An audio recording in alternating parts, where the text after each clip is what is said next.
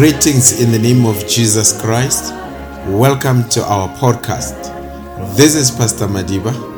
If you happen to be in our area, you are most welcome to visit us. You'll surely feel at home. We appreciate your prayers for our ministry. We hope today's sermon will be edifying to you, your family, and your friends. Welcome.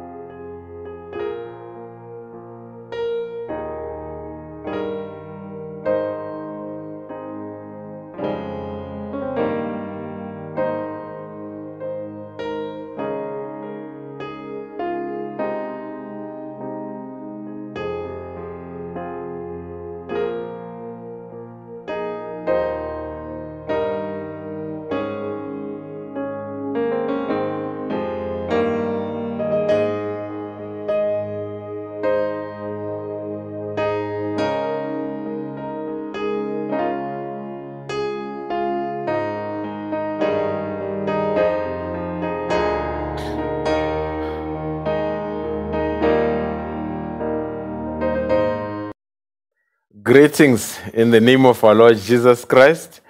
Uh, it is still a privilege for us to meet, and I hope that the Lord is taking good care of you. And we appreciate everything that our Lord is doing for us. And may God richly bless you. Uh, before we go to the reading of the word and the other stuff, let's just bow our heads and pray. Gracious Heavenly Father, we appreciate you for the time that you have granted to us. We appreciate you for your grace and mercy. We appreciate you, dear God, for what you are doing for the believers. Dear God, we as well remember those that are sick and afflicted. May you heal them. And dear God, those that have lost loved ones, may you comfort them. And this morning we are reminded of the family of Francis of Brother Steve Francis, who has been promoted to glory. May you strengthen the family. May you strengthen his dear wife. May you strengthen the assembly in Newcastle. And Lord, we appreciate you for the life that he has lived, the gift that you had bestowed upon his life that went on to become a blessing around the world. We appreciate everything in the name of our Lord Jesus Christ. Amen. God bless you richly. Now, we received the news last night that uh, our elder brother Steve Francis has been promoted to glory after being sick for quite some time, uh, or briefly rather. And we just want to remember his family, his wife, the believers as well in Newcastle. May God richly bless them as we continue to pray for them. Now, I just thought maybe let me just go down the memory lane for three minutes and check something that Brother Steve Francis said a while back. He was an elder, he was a pastor, he was a husband, he's a man that we held in high regard because of the kind of life that he has lived. And I'm look at his life, I say, what a life, what a ministry, what a gift, what a sacrifice, what a blessing that Brother Steve Francis was among us. Now, in the message, we do not have a seminary, but uh, at the risk of sounding controversial, if the message community had a university, there's absolutely no doubt that Brother Steve Francis would have been a dean in that university and be responsible for the faculty of the seven seals slash a third pull or the entire mysteries of God. He was such a gifted man, but yet he was a very humble man. Never, never in number of years that I've known him and few times that I sat down with him, uh, ever detected any arrogant spirit. Always humility. It's quite uh, surreal to us because I think it was 2017 we heard him here in Wheatbank preaching for us, and the theme of the convention was the revelation of the seventh seal, and he was sharing the meetings with Brother Joseph Latola. Now, it's amazing when I went down to see Brother Joseph, uh, and he told me that I heard that Brother Steve was not feeling well.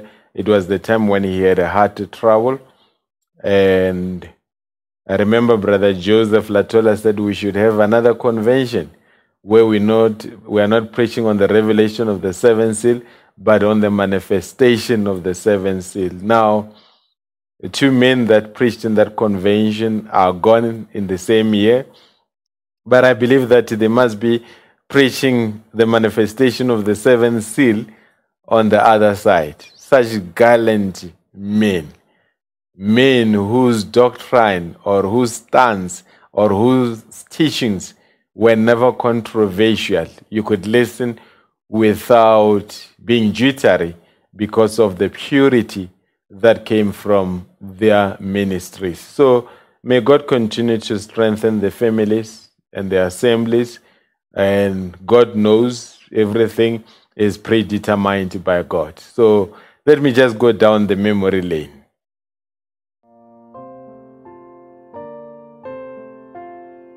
And then, Brother Steve, how would you want to be remembered? I'm not sure if I want to be remembered.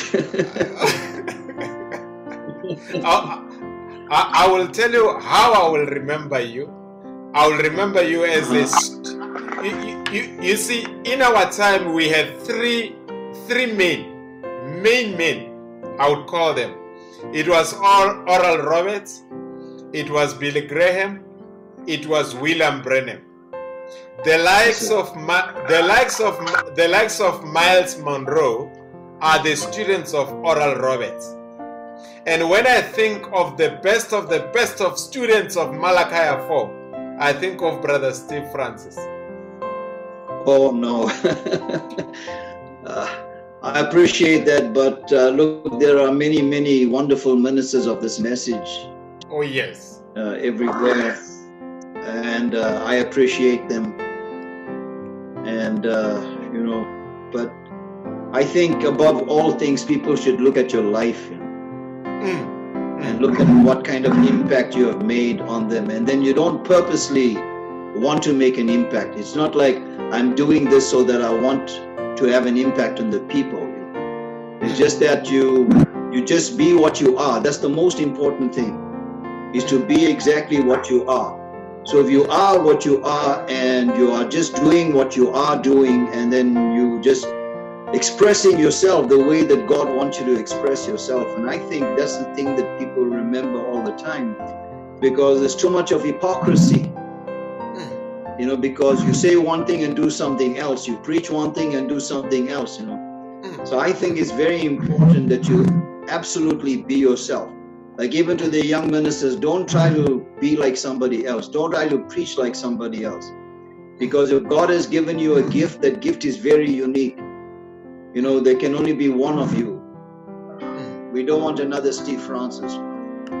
Wonderful. Now, Brother Steve, what is your heartfelt message to the message community?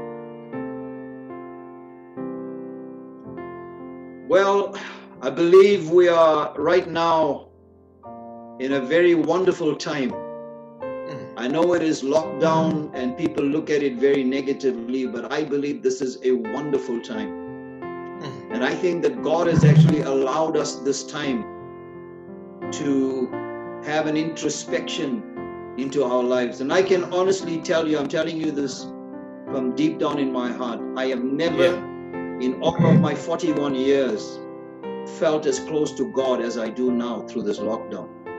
Mm. And it's not just I saying that, I've had people from our church saying so also. Mm. That the fact that they're listening to the word every day and they felt so much closer, they're understanding the word better. So I believe right now we should put ourselves out of the way and just get ourselves into the word and let God lead you and guide you and prepare yourself. Because Brother Branham said categorically, the purpose of this message is to get a bride or get a people ready and prepared for the rapture. So this is not a time of storytelling. This is a time where you got to preach rapturing faith to the people, get them ready for the going away. And therefore, I believe, you know, that God has actually uh, allowed us this time. I believe that God is in this completely, 100%, that God is in this lockdown.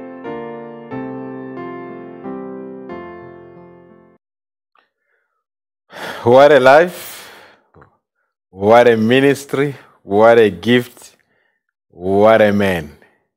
May God richly bless the Francis family uh, for having shared Brother Steve Francis with the bride of Jesus Christ around the globe. It gives us confidence to see such elders exiting life in such a dignified manner, having held the message with such integrity, no controversy, kept it right in the middle of the road, right until the end, and made the message which is Jesus Christ revealed in the end time, very central to their ministry. May God richly bless the assembly in Newcastle. We will hold you in our prayers. God knew better, and God decides better, and God does better. God bless you richly. Uh, I want to speak on my the title of my message, "The Right Product." A wrong approach. The right product, a wrong approach. But let's go to the reading of the word as we maybe pray before we read the word. Gracious Heavenly Father, we appreciate you once again as we are about to read your word. May you come and guide us. And dear God, help us to connect with the Spirit that put the text there in the Bible. May it be a blessing to both a listener and a speaker. And may it help the speaker as it helped uh, the listeners. We continue to keep everyone in prayer in the name of our Lord Jesus Christ. Amen. Now, for the scripture reading, we are going to turn to the book of John 13. John chapter 13, St. John uh, 13th chapter uh, from the 34th verse to the 30, 35th verse. It reads in this manner A new commandment I give unto you, that ye love one another as I have loved you, that ye also love one another. But this shall all men know that ye are my disciples, if ye have love one to another. This is how Jesus Christ had the desire, or he said something that would become a trademark of Christianity, a hallmark of Christianity would be when we love one another. And this is exactly what is going to identify us as believers, as Christians, to all men. That's what Jesus spoke about in this scripture. Now, I said I want to speak about the right product and the wrong approach. I come from the market sales and marketing background. I've been in sales and marketing for a number of years. So uh, sales is second to my nature. Now, what we were taught as salespeople is that you may have a great product, you may have a product that people need, but if you approach people wrongly, despite their need for your product, they are not going to embrace your product. They're not going to buy your product. So the, the superiority of the product can be negated by the mediocrity of approach. Let me say that the superiority of the product can be negated by the mediocrity of approach. That's why I say you can have the right product, but when you've got a wrong approach, you aren't going anywhere. And that's why we want to unpack and maybe just to say it for what it is. The right product is the gospel of Jesus Christ. The right product it is the revelation or it is the message of the hour in our time. The, the message that was presented to us by Malachi 4, according to Malachi 4, uh, verse 4, 5, and 6. Uh, according as he made a promise that I will send you Elijah the prophet, he brought the message. And as according to Luke 17 30 and Revelation 10, verse 1. Now, we have received the product that has been uh, mentioned in those three scriptures. Now, after we have received this product, this product is not inferior. This product is, is God's way of escape in the end time. This product is a way into the rapture. This product has got the key that unlocks the rapturing faith. This product has got the power of divine healing. This product, this product, there's quite a lot. From it emanated solid marriages, solid ministries, sound young men, sound young women. It is absolutely, absolutely a great product. And I always say there's never been a system, and there will never be another system where we are that can produce what the message of Malachi 4 has produced sound men, sound ministries, sound women, sound marriages. I can go on, on and on. But this, I have to admit and unapologetically say, it is the best product that God has ever given in the 20th and 21st century. It is the message of Malachi 4. Let me repeat so that Satan hears me and hears me very well. In the 20th century, and as well as in the 21st century, there is no greater product that heaven has ever released upon the human race than the message of Malachi 4. You can try to find other ways, but you will never produce what this message has produced. It's a great product. However, great as it is, we are going to look at why, with such a great product, why has it been a lot of time misrepresented by a wrong approach? Misrepresent. This message can set the whole world on fire. This message can set any other any community on fire. But uh, and you cannot say it cannot be done. The earlier church, when the word of God was published throughout the regions, that's what the way the Bible says. It caused such a commotion. Everybody knew that there is something happening here. And I have to say, this message has got the same potentials. But we're going to see how, in recent times, their wrong approach to the message has somewhat, for a lack of a better word, sabotaged the message. And that is why, if we take it further and you want to find a messagical way of phrasing it, no wonder Brother Branham comes and speaks about the second crucifixion of the Lord Jesus Christ. And he speaks of it in the message indictment.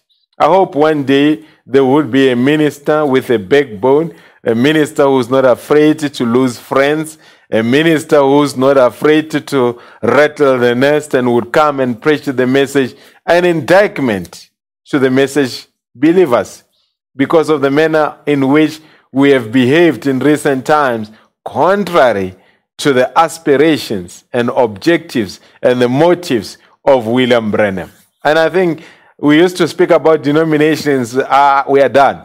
This is a time to look into the mirror and say, This speaks about us. This calls us to correct certain things and put certain things into place. I, be, I, I repeat, the message of the hour is the greatest product for the 20th, both for the 20th and the 21st century. And it is the last step into the rapture. It is the pinnacle of God's final stages here on earth as far as the Gentile dispensation is concerned. And the very same message, the very same message will be taken back to the Jews. And in one day, a nation will repent. And that's how 144,000 will come in. The same message, same product will be presented to the Jews.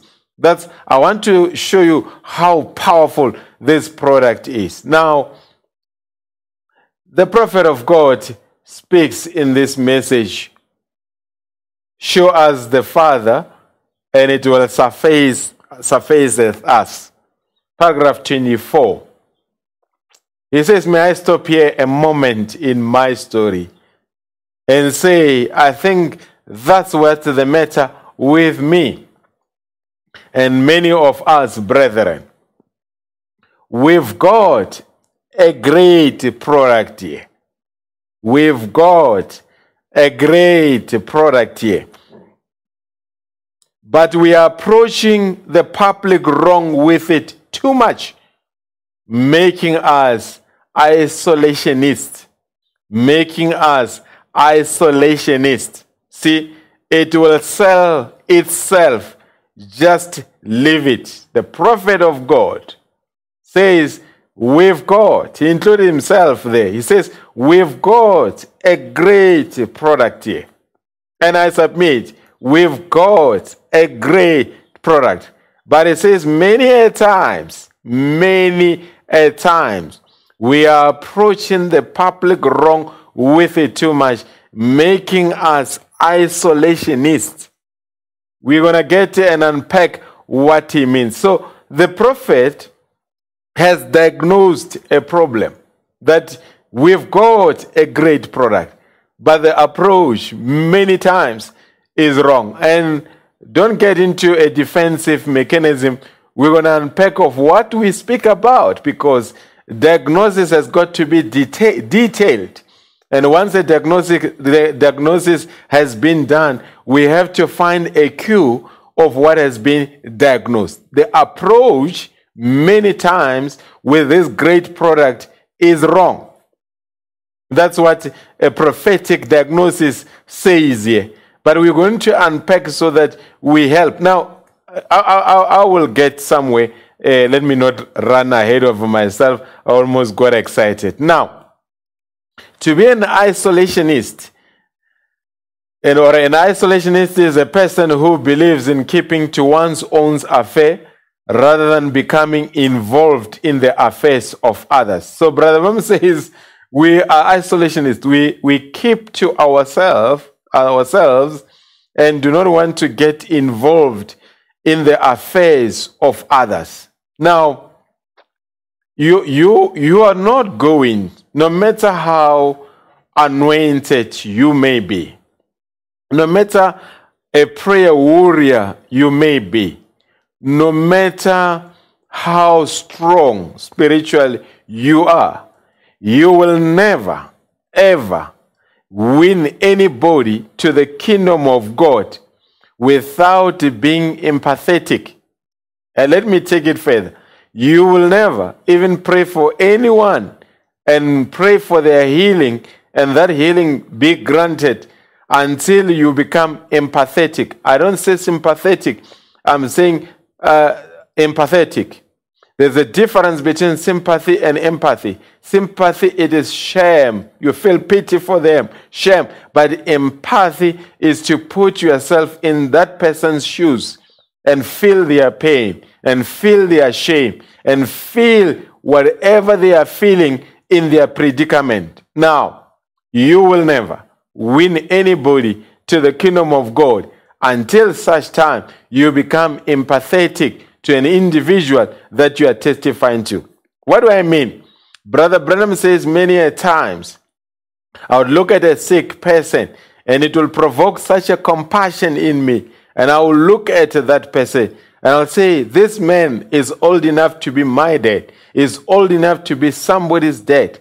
Oh, and Brother Branham will go through that. That's what we call an empathy. We know there was a time where he saw a man without shoes and he gave the man the shoes. That's empathy. Now, without empathy, you are not going to effect the change that you desire to effect. And we are going to unpack what we mean by that. So, when we become isolationist, it means it is their problem, we are fine here. Now, and you will begin to see how that has compromised quite a lot of things over a period of time. Initially, it was that attitude it was towards the world and denominations, but that attitude has been adopted within message cycles towards each other. It is wrong. It is wrong to be an isolationist. It is wrong to be an isolationist. It is a misrepresentation of the gospel, and we're going to unpack what we mean. There is nothing wrong with the message of the hour. Let me start here. There is nothing. If there is the purest thing and perfect thing and sublime thing that is available in the end time, it is the message of the hour. Let me repeat there is absolutely nothing wrong with the message of the hour. The message of the hour is the final arbiter of God's will that has been revealed in the end time. Nothing wrong with that. But we are going to interrogate the approach of the people or how this great product has been mishandled and how it can be handled better so that it become of such great effect upon the people and across communities around the world. Now, the prophet says something here very critical. He says, paragraph 73 in the message Godhead explained. Godhead explained, paragraph 73. Paragraph 73. He says, Because I would rather be wrong in my doctrine and right in my heart than to be right in my doctrine and wrong in my heart. Let's pause here. These are not my words. These are the words of the prophet. He says, I would rather be wrong in my doctrine and right in my heart than to be right in my doctrine and wrong in my heart. What does William Branham say here? He simply says it is possible, highly possible, highly possible to be right in doctrine and be wrong in the, in the heart. You can have a wrong doctrine, or you can have a right doctrine, right doctrine, but have a wrong spirit. Ah, this one, I'm going to be very slow here because I know it's a game changer. He says, I'd rather be wrong in my doctrine and be right in my heart. Brother Branham, is it possible for one to be wrong in doctrine and be right in the spirit? Because we thought the right doctrine brings the right spirit. but the prophet of God says, I would rather be wrong in my doctrine and right in my heart than to be right in my doctrine and wrong in my heart. He would have never said this statement unless it is possible.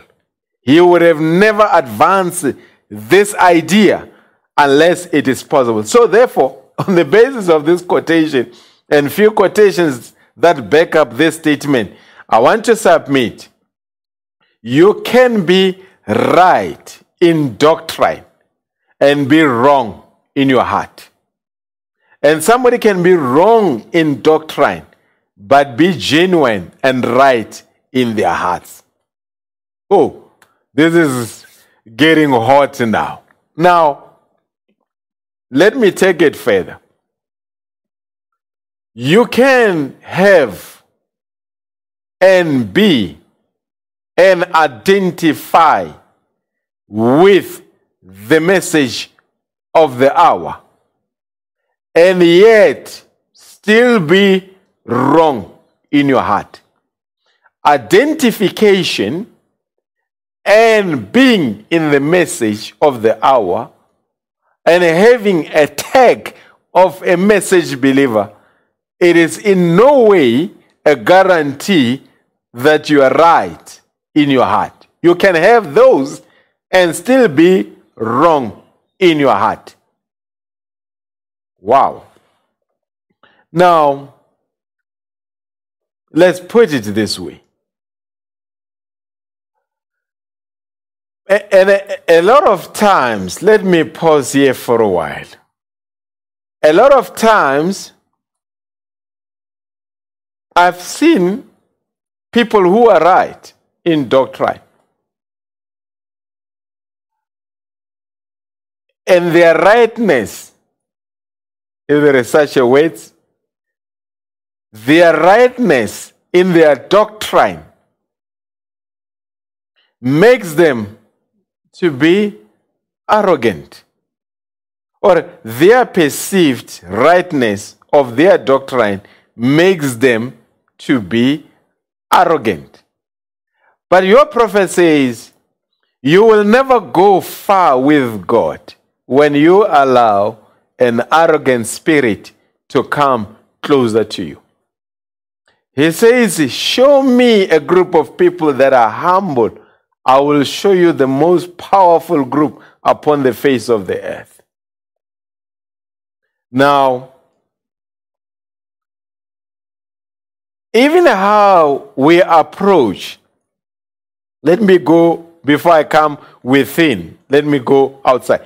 Even how we approach the public, and this is not only limited to message believers, it is as well applicable to the mainstream Christianity. And Christians have got to understand one thing anything that you do that is devoid of love will never be effective in the kingdom of God. Let me pause here. Anything that you do, no matter how you deem it to be right and correct, if it is devoid of the love of God in it, it will not go far. Be it divine healing, be it deliverance ministry, be it preaching deeper mysteries of God, whatever be, whatever it may be, if it is devoid of the love of God, it will never go far. I'll unpack what I mean by that. Now, what maybe to bring you up to speed and give some a testimony of some some of the testimonies some that some of us have when we came into the message of the hour. When I came, I must have been run about 13, 12, 13, very young boy. Now, when I came in, I, I didn't understand much. I was given a book, a church age book that I had to read. And I was reading and I was beginning to understand the fundamentals. But most of the times, when things were being preached, they would go over my head. Now, if if you came into the message and you understood everything at a go, something definitely is wrong with you because that's why Paul says, When I was a child, I spoke as a child, but when I became a man, I spoke as a child as a man. And when I was a child, I understood as a child. But when I became a man, I understood as a man. Now, but despite a lack of understanding on many facets of the message, if there is one thing that stood out, if there is one thing that was distinct when I looked at this group of people as a young young lad, looked at them as a young lad had options to be in whatever church that I wanted to be was not forced. But what attracted me, what made me to see that there is something of substance here, there is something that is attractive here. It is the atmosphere of love that was created by believers. When I came under that atmosphere, despite my lack of understanding, something told me there is only one thing that can produce such an atmosphere where people, despite the background, despite the classes, will come together and call one another a brother and a sister and embrace one another fully despite differences in nationalities, differences in tribes, differences in race. Something said, surely it has to take one thing to produce this. This is the gospel. Hear me? The atmosphere created the desire to stick around and keep on nibbling at this thing until a full understanding came later. The understanding didn't come initially, the understanding came later after I was sucked in by this atmosphere of love. And I asked other people, and I realized that most of them were moved and captivated by this atmosphere of love. It was not because somebody preached it deeper, it was not because somebody walked out of a wheelchair, it was the atmosphere of love among brethren that made my little heart to melt and say, Surely there must be something of substance about this product. I submit that my coming in is because my the product was presented in a correct and rightful way. And that is why it achieved the desired result. Now, look at what Brother Branham speaks about. if you find, I'll get to this quotation because some things keep on coming up. If you find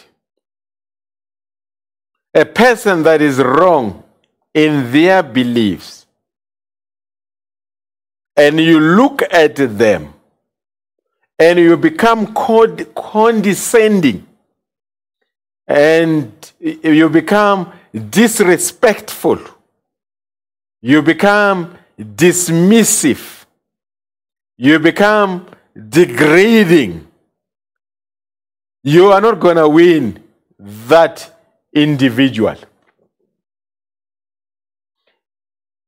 If, let me give an example. If I drive a BMW and you want to sell me a Mercedes Benz, and the first thing that you say is to tell me how useless my BMW is, you are taking my choice.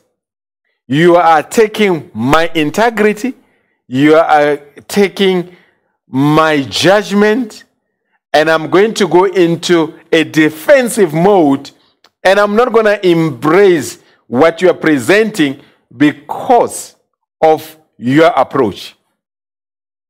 We're going to give examples here, but let's get to this quotation. In the message, the path of life. The message, the path of life, paragraph 24. He says, Brethren, I believe that we have the thing that the world must have. Unquote. I believe that we have the thing that the world must, not should, must have. But we've got to approach it in a way. You see, he's speaking about the approach. What if you were a carpenter? I'll take the man on the end here, or brother Borders over there, is a carpenter, I believe. Well, what if he was driving with a hammer like this and driving nails, and I had an automatic hammer of some sort that I, I could pour a cake of nails into it and hold it like this and burp and drive them both up like that a whole lot better than he could with his hammer. So his hammer is manual, and now this one has got an automatic hammer. Now, if I could walk up to him and say, Oh, boy, you're not even in it. You know nothing about it. Why? You are meshing your fingers. My, you just haven't, you just haven't got a product to begin with. I am offending him. I will never sell the hammer. That's right. It, see, it's my approach with what I have, my product. I know is better than what is God. But I've got to remember, I've got to approach him in the right way. It can't get better than this. Imagine but imagine if you approach this man that is using a manual hammer, he's busy with the hammer, meshing up his fingers, and you approach him and say, Oh, you are, you are, you are, you are doing very great. You are such a, a great carpenter. Your work speaks for itself. You are an amazing carpenter. And, uh, you, you know, I love the signature of your work. But, you know, uh, because of the manual hammer, it takes you much longer to do the work than it would have been if you used the automatic uh, hammer. The automatic hammer was going to speed up your work, and your turnaround time is going to become better, and your customers are going to become happy, and you're going to increase your earnings because of your customers being happy and your referrals are going to go up. Why don't you just take this hammer, automatic hammer, try it for a week and see how it goes? This approach has a better chance of that man taking your automatic hammer than the other approach that Brother Branham uh, explained. Now, isn't exactly how we have done with the message of the hour, you find, you know, Brother Branham, I've seen, oh, going to the message, Brother Branham met many women preachers. He was against women preachers, but every time he met a woman preacher, Brother Branham was respectful. Brother Branham was considerate. Go and check. In one message, he even prayed for one that had a throat problem. But the boy, the people, we that came after this great man of God that exhibited the Christian traits, every time we meet people, we destroy and offend them in the process under the illusion that we must offend the people. It is not the gospel. The gospel is good news. You must have a wisdom even to correct an individual. There is a way to correct an individual without offending the individual. You've got to be considerate. You've got to be empathetic when we are going to get into those things. So you don't find a group of people and say, if you don't believe the message, you are going to go to hell.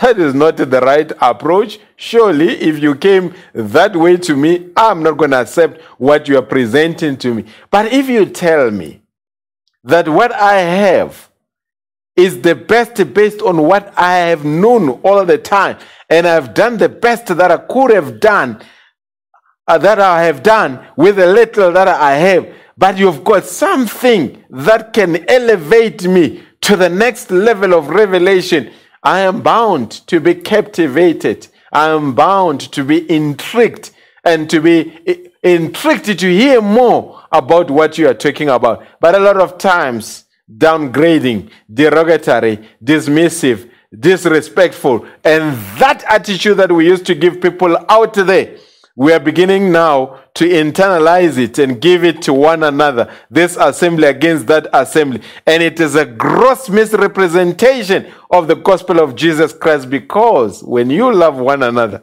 these all men will know that you are my disciples. There's been an obsession in recent times about we want to be right at all costs. But let me stop here and come to this one.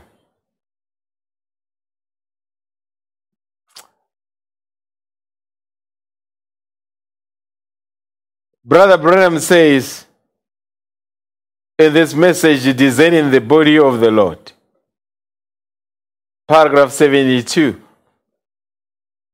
He says, Our churches are broken up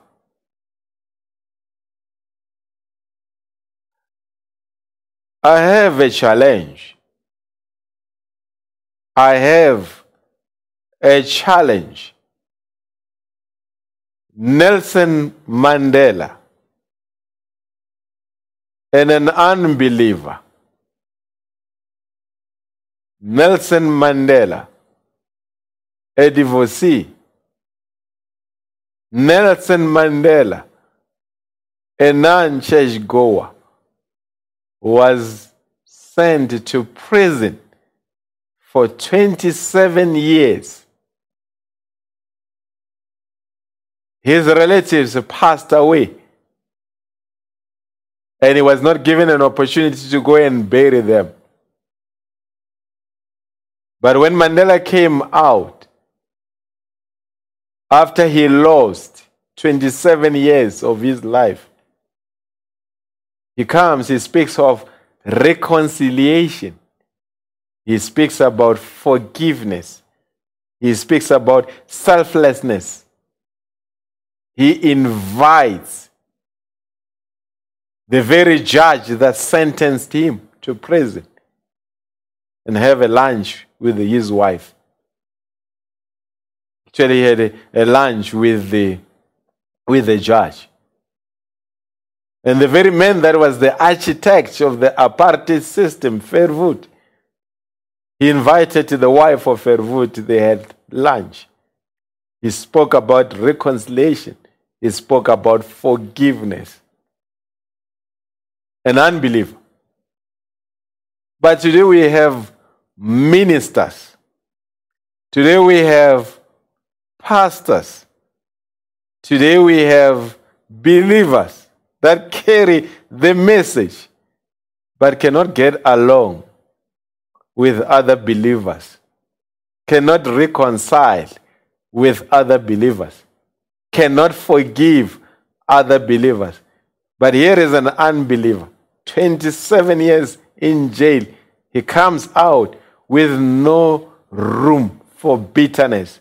But you have a Bible, a spoken word, a tape, but full of bitterness. It's up to you what you decide to do with that information, but I had to share that. you with that. Our churches are broken up. Many dividing themselves, separating themselves, not seemingly to have the faith, splitting hairs over little insignificant doctrines, splitting hairs over little insignificant doctrines. We should come together, arm and heart, and pray and fast and call until God sends back the Holy Ghost that we might have spiritual discernment. Did you hear?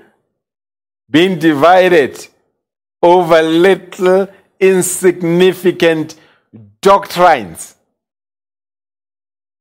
But the prophet says we have to outgrow that the splitting of hairs over insignificant things. Now, this message, the influence of another, paragraph 71, it says the thing to do is protect this message the way it's going. If somebody says protect something, is because they are aware that what needs to be protected may be exposed to harmful elements. The thing is to do is protect this message the way it's going. Stay right with it and knock and knock everything away from it if we are ever going to cross the goal line. All right. So the prophet said we have to protect this message and knock everything away from it.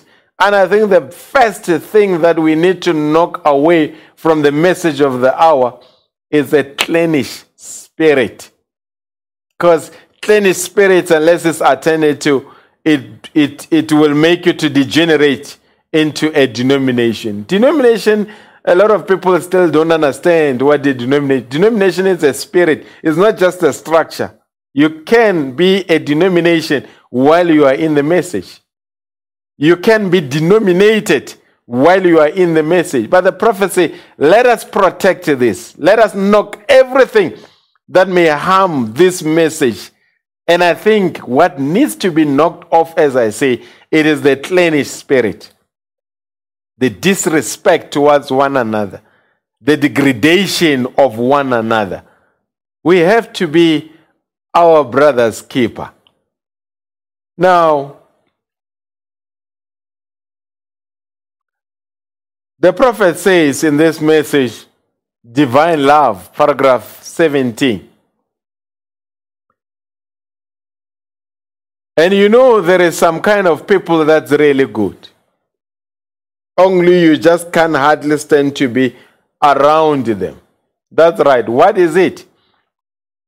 They create that atmosphere. There is some kind of people that you just love to be around. They create that atmosphere that they live in. I said when we came into the message, what sucked us into the message what is the uh, what is the was the atmosphere that people created.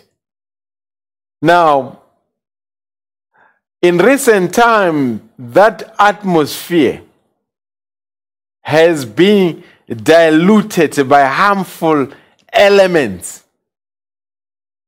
A pastor that used to get along with this pastor they never get along. A brother that used to get along with this brother uh, he, they don't get along.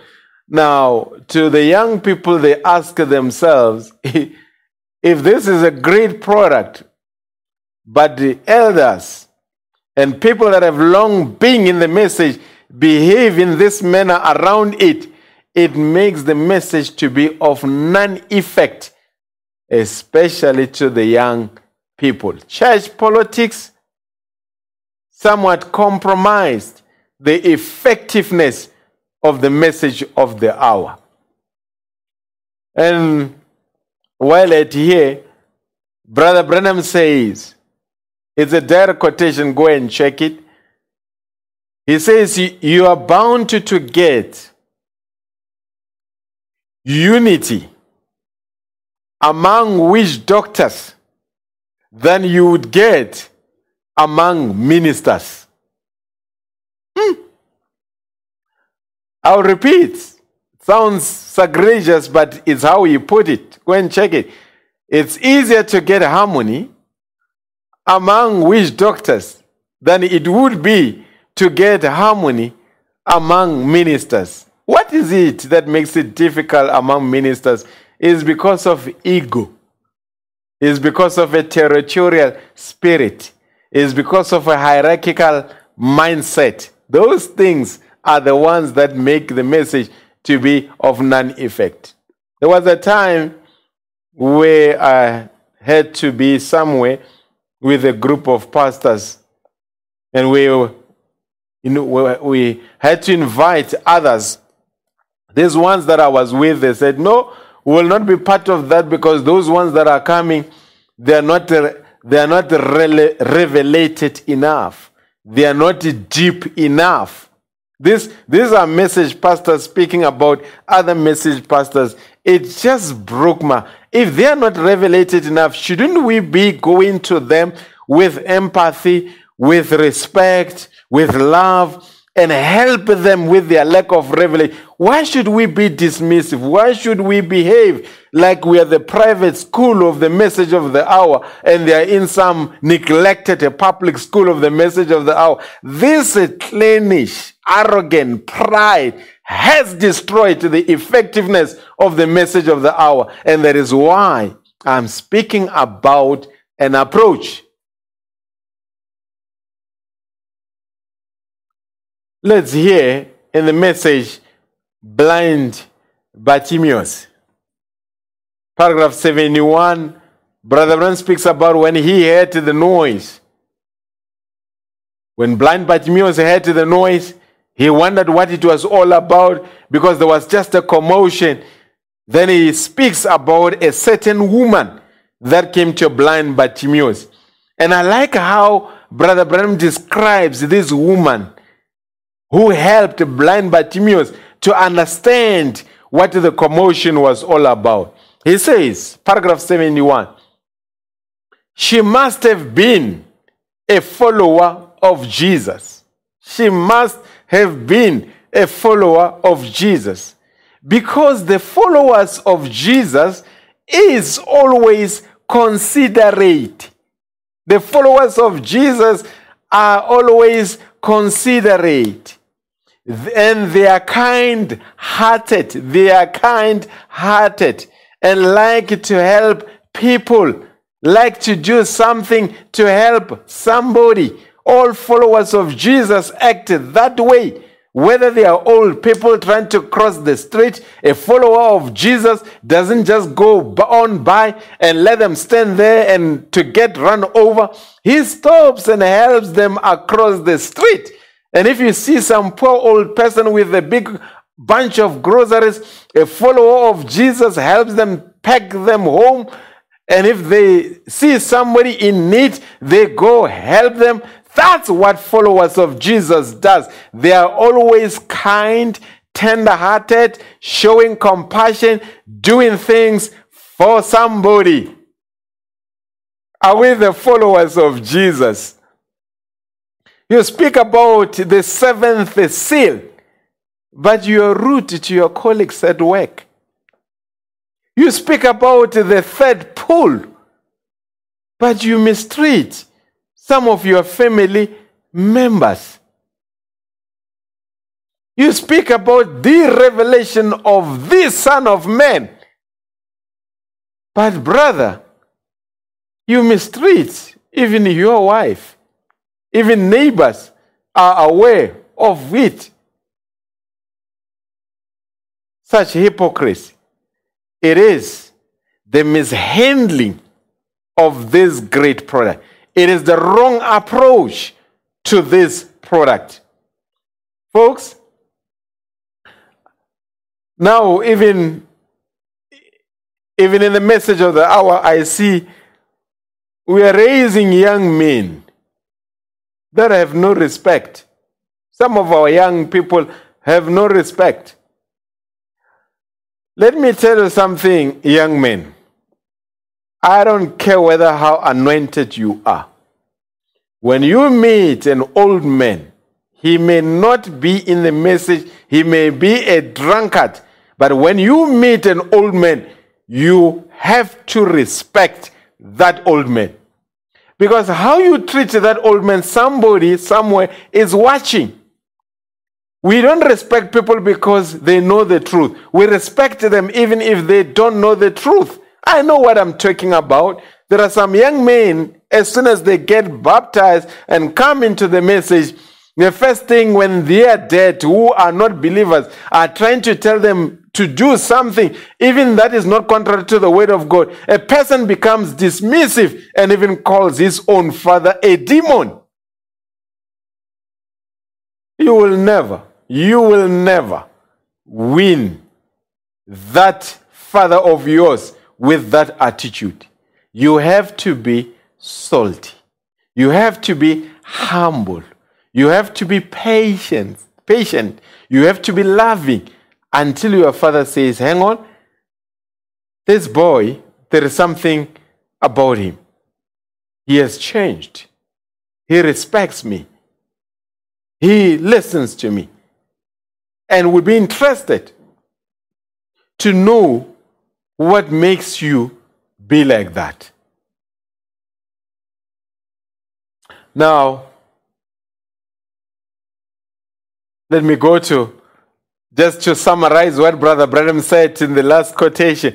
The followers of Jesus are always considerate, they are kind hearted, they like to help people, they love showing compassion.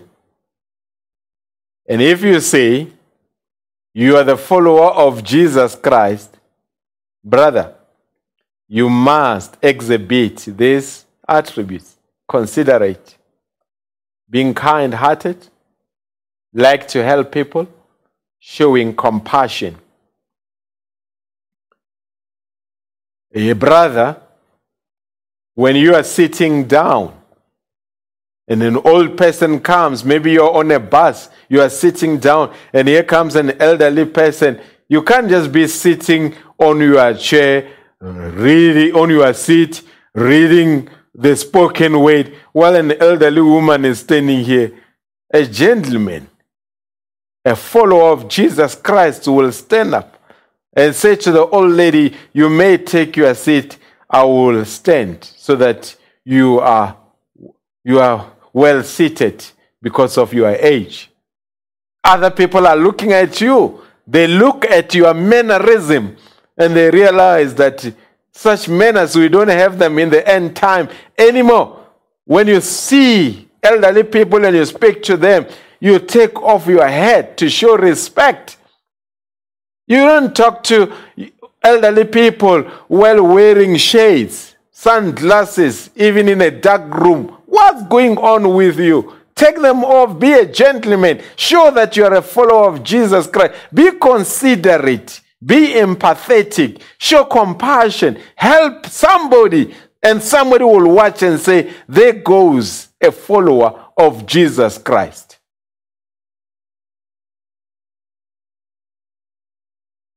In the message, adoption, paragraph 24. Adoption, paragraph 24. But the thing I want to try to get to you is this that a man that is in Christ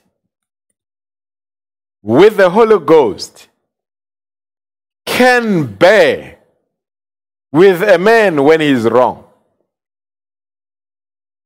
A man that is in Christ can bear with a man that is wrong.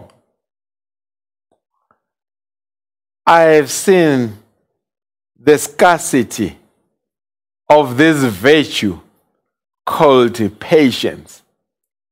I've seen the scarcity of this virtue called brotherly kindness. But the prophet is giving you that a man that has reached and is beyond, he's in, in the other side. He has reached the promised land. He is in the land. He has arrived. He is no longer in Egypt. He is no longer in the wilderness. He is now in the land. Brother Branham says, such a man can bear with a man when he is wrong. He is long suffering, gentle, patient. He is sweet, humble, faithful, filled with the Spirit, never negative, always positive. He is a different person. This is a man that is in. Doesn't hate his brother because his brother is wrong? Doesn't he undermine his brother because his brother lacks revelation? Doesn't become downgrading to sinners. He hates sin, but he loves a sinner. May God give us such men. May God give us the ability to be able to be there for our fellow brethren. But he says, a man that is yonder, this is what he can do. He will bear with his brother even when his brother is wrong. He will pray for his brother. He will be patient with his brother. Now, I want us to look at something here. Brother Branham speaks about a brother. This brother had come into the message, and his wife was not a believer.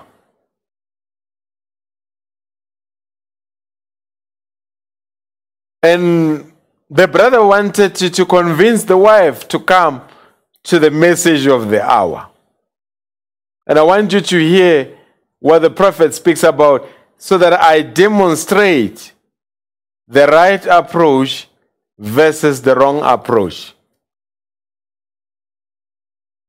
He says in paragraph 202, why are people so tossed about? He says, A young fellow came to me not long ago he was a Pentecostal. He had seen too many of these meetings.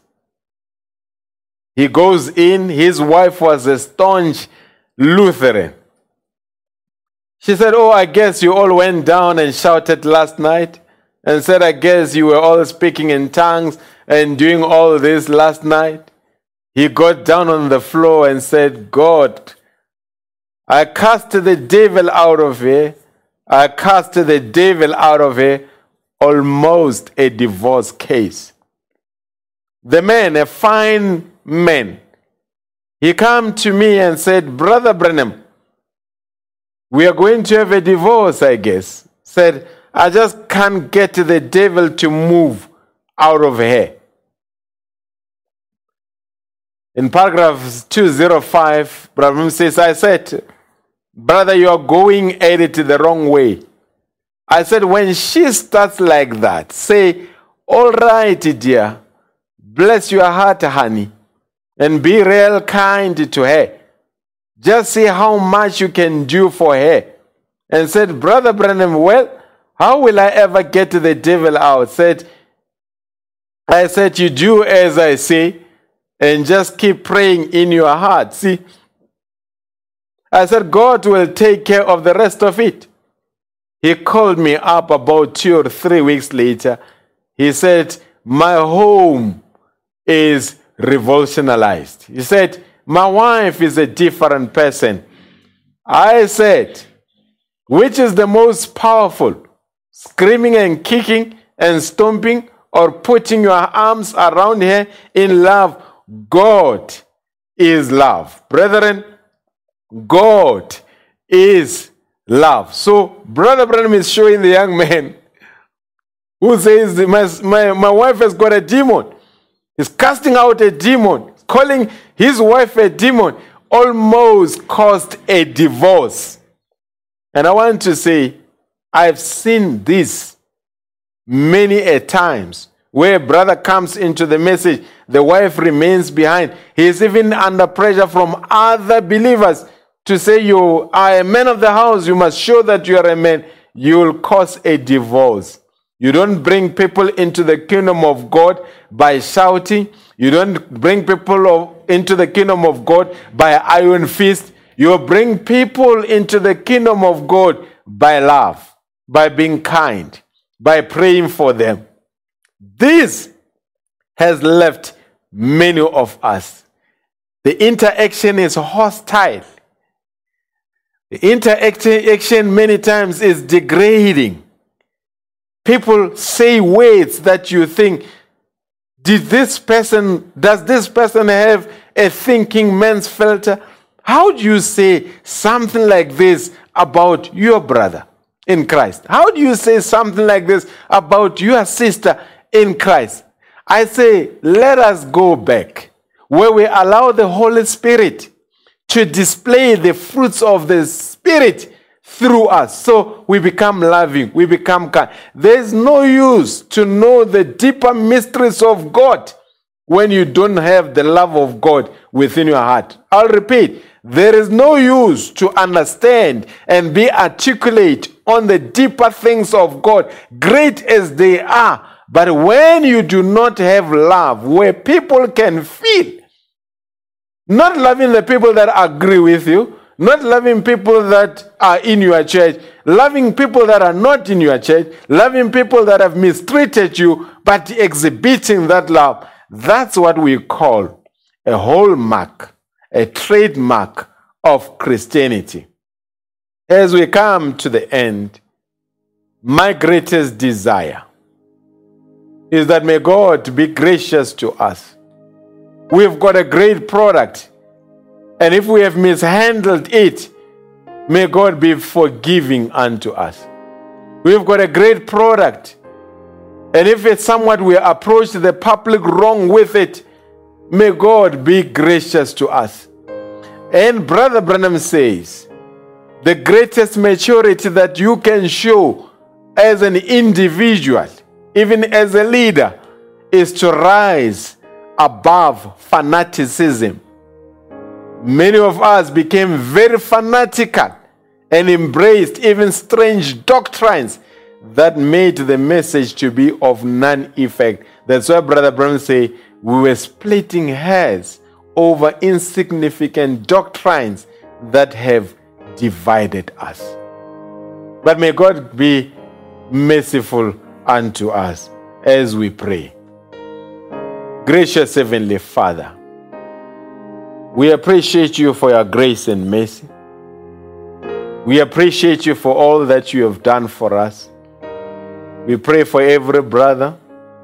We pray for every sister. If we have been mishandled this great product in any way, forgive us, dear God. Dear God, we commit ourselves to you. Undertake for us. Those that are in need, grant them their needs. Those that are sick, heal them. Whatever they need, may you be there for them. As we commit everything to you, in the name of our Lord Jesus Christ. Amen. God bless you richly. It has been a pleasure spending time with you.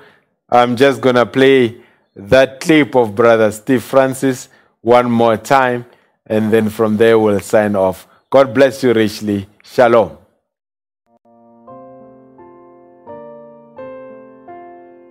And then, Brother Steve, how would you want to be remembered?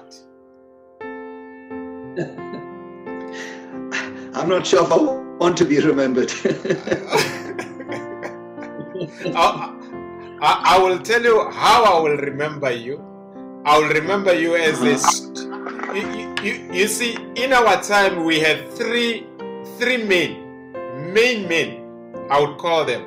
It was all Oral Roberts, it was Billy Graham, it was William Branham.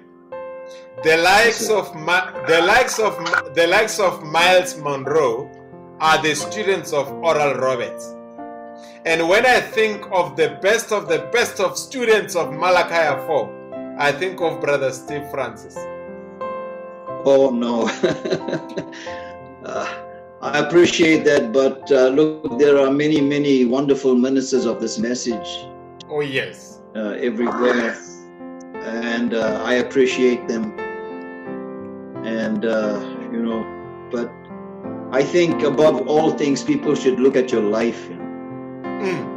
And look at what kind of impact you have made on them, and then you don't purposely want to make an impact. It's not like I'm doing this so that I want to have an impact on the people. It's just that you you just be what you are. That's the most important thing. Is to be exactly what you are. So if you are what you are and you are just doing what you are doing and then you just expressing yourself the way that God wants you to express yourself. And I think that's the thing that people remember all the time because there's too much of hypocrisy. You know, because you say one thing and do something else, you preach one thing and do something else, you know. So I think it's very important that you absolutely be yourself. Like even to the young ministers, don't try to be like somebody else. Don't try to preach like somebody else. Because if God has given you a gift, that gift is very unique. You know, there can only be one of you. Hmm. We don't want another Steve Francis. Wonderful. Now, Brother Steve, what is your heartfelt message to the message community? Well, I believe we are right now in a very wonderful time. I know it is lockdown and people look at it very negatively, but I believe this is a wonderful time. Mm-hmm. And I think that God has actually allowed us this time to have an introspection into our lives. And I can honestly tell you, I'm telling you this from deep down in my heart. I have never, in all of my 41 years, felt as close to God as I do now through this lockdown. And it's not just I saying that, I've had people from our church saying so also. That the fact that they're listening to the word every day and they felt so much closer, they're understanding the word better. So I believe right now we should put ourselves out of the way and just get ourselves into the word and let God lead you and guide you and prepare yourself. Because Brother Branham said categorically, the purpose of this message is to get a bride or get a people ready and prepared for the rapture. So this is not a time of storytelling. This is a time where you got to preach rapturing faith to the people, get them ready for the going away. And therefore, I believe, you know, that God has actually uh, allowed us this time. I believe that God is in this completely, 100%, that God is in this lockdown.